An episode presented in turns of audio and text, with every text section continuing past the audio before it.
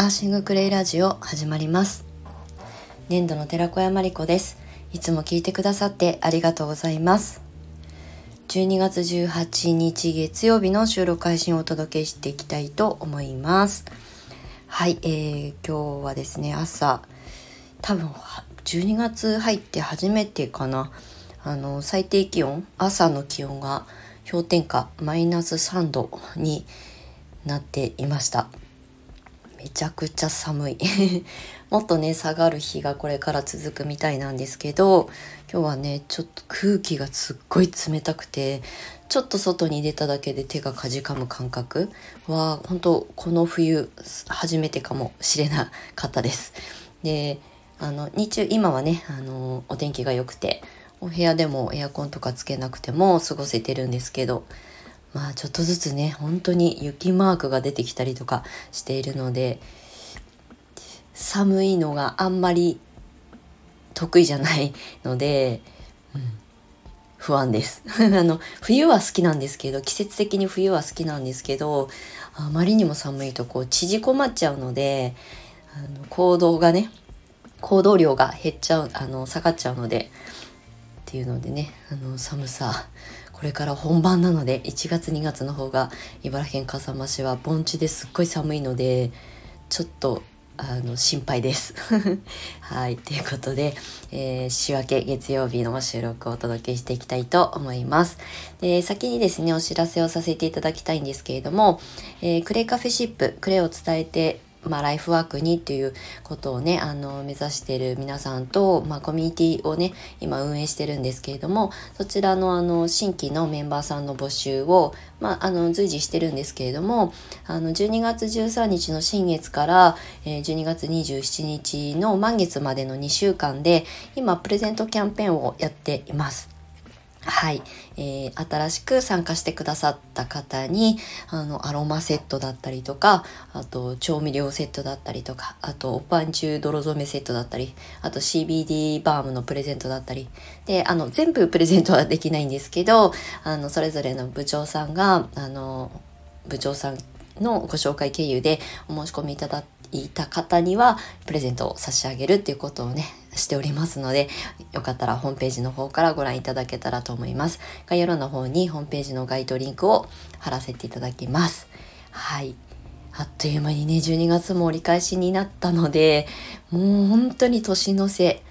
いよいよ2023年も終わりに近づいておりますが、皆様やり残したこととか、今忘年会シーズンっていうかね、きっと去年とかまではあのおこもり的なあのまあ、情勢というかねその世の中の雰囲気がそういう感じだったので今年は結構忘年会とか外でねあの発散される方も多いかもしれないのでそろそろねあのそういう予定がねたくさん入ってる方もいると思うのであの程よく楽しんで、あの年末年始をね、お迎えいただけたらと思います。おそらく10年前、独立する前の最後の12月、今のこの時期は、もう忘年会シーズンだったので、会社員だったしね。だかもう本当に毎週、週、毎週 ?1、2件忘年会が入ってるみたいな状態だったので、まあ、大変だったなって 思います。はい、懐かしい思い出ですね。はい、ということで今日の本題に入りたいと思います。あの、えっ、ー、と、コンセプト作りについてのお話をしようかなと思うんですけれども、あの、私は普段ですね、クレイセラピストを育成する講師をずっと6年間やってきて、まあ、10年前に独立した時はクレイパック専門サロンをやったんですけれども、まあ、その当時からずっとそのサロンも教室もコンセプト作りを必ずするようにしてるんです、してきたんですね。で、このコンセプトって結局自分がどういう人間なのか、どういう思考の持ち主なのか、どういうことを考えて今何をしようとしてるのかっていうことを伝えるために必要な、まあ、あの、うん、やり方というかね発信の仕方だったんですけどあの最初はねクレイパック専門サロンを作った時っていうのは、まあ、クレイパックイコール美容のパックっていうあの印象しかまだまだなかった時代だったのでうん私は美容とかにあんまりこう情報に疎いしそのエステサロンとかにハマってこうサロンに通うみたいなこともなかったしだけどクレイセラピーを私は勉強してそれを仕事にしようと思った時はあのデトックスとかミネラル補給とかあとは放射性物質の除去だったりとかっていうどちらかというとその予防に近い。あとまあ対処療法でもあるんですけどどちらかというと考え方は予防に近かったんですね。なので予防医学っていう言葉をその当時あの見聞きするようになってで予防医学セラピーみたいな感じでデトックス用のボディパックとかまあ、お顔のパックはねあの美容目的が、まあ、メインになってくるんですけれどもなので私が作ったサロンは予防医学っていうあのちょっと硬いテーマであのコンセプトを作ってあのパンフレット作ったりとかあとクラファンとかもチャレンジしたんですけどその時もザ予防医学。もう医療費がもうどんどんどんどんねあの何十兆円とかってなっている今だからこそ自分の体は自分で予防して守っていこうねっていうところをテーマにしてたのでその当時のコンセプトは予防医学。でそれは今も土台は変わらないんですけど、まあ、2016年の秋にフェイセラピストを育成する教室を開講して、まあ、講師業に転身した時にじゃあ教室のコンセプトはどうしようかなで、予防医学っていう考え方は変わらないんですけど、そのね、お勉強して資格を取っていただくためには、その資格をどうしていきたいのかっていうことを明確に提案できるような教室でありたいと思っていたので、まあ私もそうですけど、クレイのあの勉強してね、あの、その資格を取って、うんえー、それを仕事の一つにしていきたいライフワークですね。にしていきたいという方たちにうちの教室を見つけていただけたらいいなっていうふうに思ったのでクレイを仕事にっていうコンセプトで教室をずっと最初から運営していました。なのであの SNS を見てクレイセラピーに興味を持つ方がちょっとずつ増えて、まあ、DM だったりとかお問い合わせをいただいた時にあの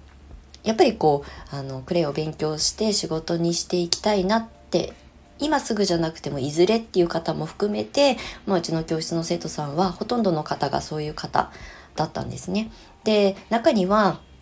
クレイセラピーを勉強したいし、あの、マリコさんの発信にすごく興味があるんだけれども、今すぐ仕事にするつもりはまだないんですけど、それでも通っていいですか？みたいなことをね、ありがたくお問い合わせいただいたりとかしたんですけど、そんなのはもう、あの、いつのタイミングでも好きな時に、もしそれをね、叶えていきたいんだったら、あの、ぜひぜひ、あの、お勉強してくださいっていう感じでお答えしてたのが、その初期の頃だったんですけど、でもね、やっぱり教室のコンセプトがしっかりりあの明確に私は打ち出していたのであのどっちつかずの人はあまり生徒さんとしてあのこう来てくださることは少なくていずれも含め今すぐも含め、まあ、そういう生徒さんたちのご縁がねどんどんどんどんつながって本当にあの次から次へとねそういう目的であのまずは学びに来てくださるということが本当にすっごいこうはっきりしていたんですよね。でそうすると私のあのものを見るあの視点だったりとか考え方っていうのはそこにすごくあの軸があったので話がこうスムーズに進むですよね。あの生徒さんを選んでるわけじゃないんですけどあのこんなはずじゃなかったっていうことがないように私もあの自分の人生の時間を使ってあの生徒さんたちと向き合わせていただくのでなんかこう、もやもやするみたいな状況を自分で作りたくなかったっていうのもあったので、もう明確にクレイを伝えて仕事にっていうのをずっとね、教室のテーマに、コンセプトにしてました。で、これは、あの、コンセプトって、こう、こり、あの、外側からの、あの、情報とか、あの、売れそうだなっていう要素を固めて作ったコンセプトじゃなくて、最初のクレイパックサロンも教室も私がどうありたいのか自分がこれからどういうふうに生きていきたいのかっていうことを自問自答しながら自己対話しながら自分をそぎ落としながらあのコンセプトにしたんですね。でだから自分に無理がないですよ。うんまあ仕事にしたいって思ってる人じゃない方が、まあ、ありがたくもたくさん来来た時になんかこう温度差があったりとか私が伝えたいことがちょっと届かなかったりとかするとなんかこう不完全燃焼みたいな状態に私もなってしまうと思ったのでなのでそこは明確にしていました。なのであの共通するあの言語でお話共通言語でお話ができるとかあの同じ方向性が見れるあの生徒さんお客様と出会えたらいいなっていうふうに思っていたんですね。でこれは今も変わらず、まあ、今養成講座の講師はあのしていませんけれどもまああの、来年に向けてね、私もクレイセラピーを伝えていくクレイセラピストとして、まあ、養成講座をやってきた講師としても、自分の、こう、これからの活動に関しては、まあ、あの、土台があって、あって積み重ねてきた中で、まあ、新しいテーマが出てきたりとかしてるんですよね。で、まあ、最初は体で感じていただいて、クレイがすごくいいなって思ってくださる方と、ね、あの、出会えたら嬉しいなと思ってサロンやってきたし教室を始めた時もクレイのあの知識を生かして新しいこう自分の人生の一つを作っていくような方たちと出会いたかったしで今はちょっとまた一巡二巡して感じるをテーマに。なんかこう頭でどうしても先にね考えすぎてあの動き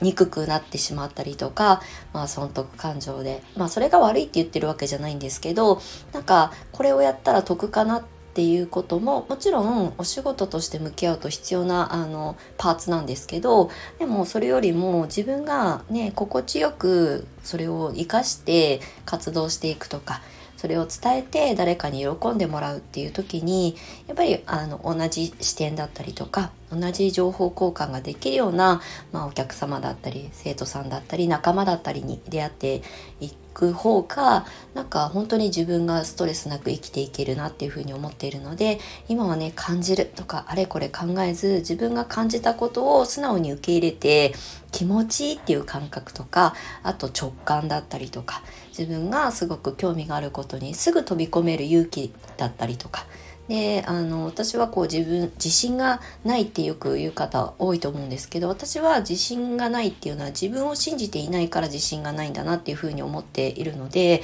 やっぱり自分の選んだものとか自分が興味を持ったものワクワクしたことなんか心がトクンって動いたものになんか素直に準じていく順応していくと本当にこう自分のまあ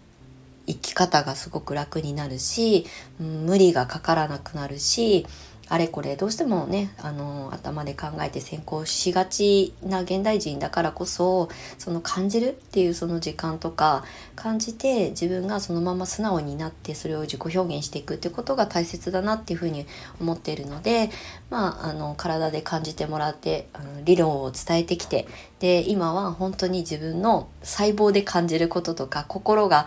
あの喜んでることをね受け取っていただきたいなっていうふうに思っているので、まあ、私もクレイセラピスト来年の春で10周年を迎えて11年目に入るんですね。なので私自身も自分に素直になって今やりたいことって何だろうって考えた時に心地よさとか感じて気持ちいいとかなんかこうワクワクするっていうことを、まあ、伝えていくような、うんまあ、教室というかアトリエみたいな感覚でねあの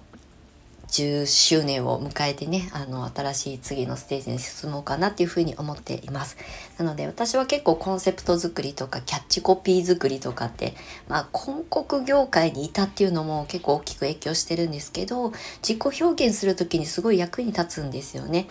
はい。なので、まあ、あの、新しく始めたアーシング足湯サロン開業プログラムでは、あの、そういったことを盛り込んだコースもね、スタートしようと思っておりますので、えー、サロンを、まあ、ちょっとこ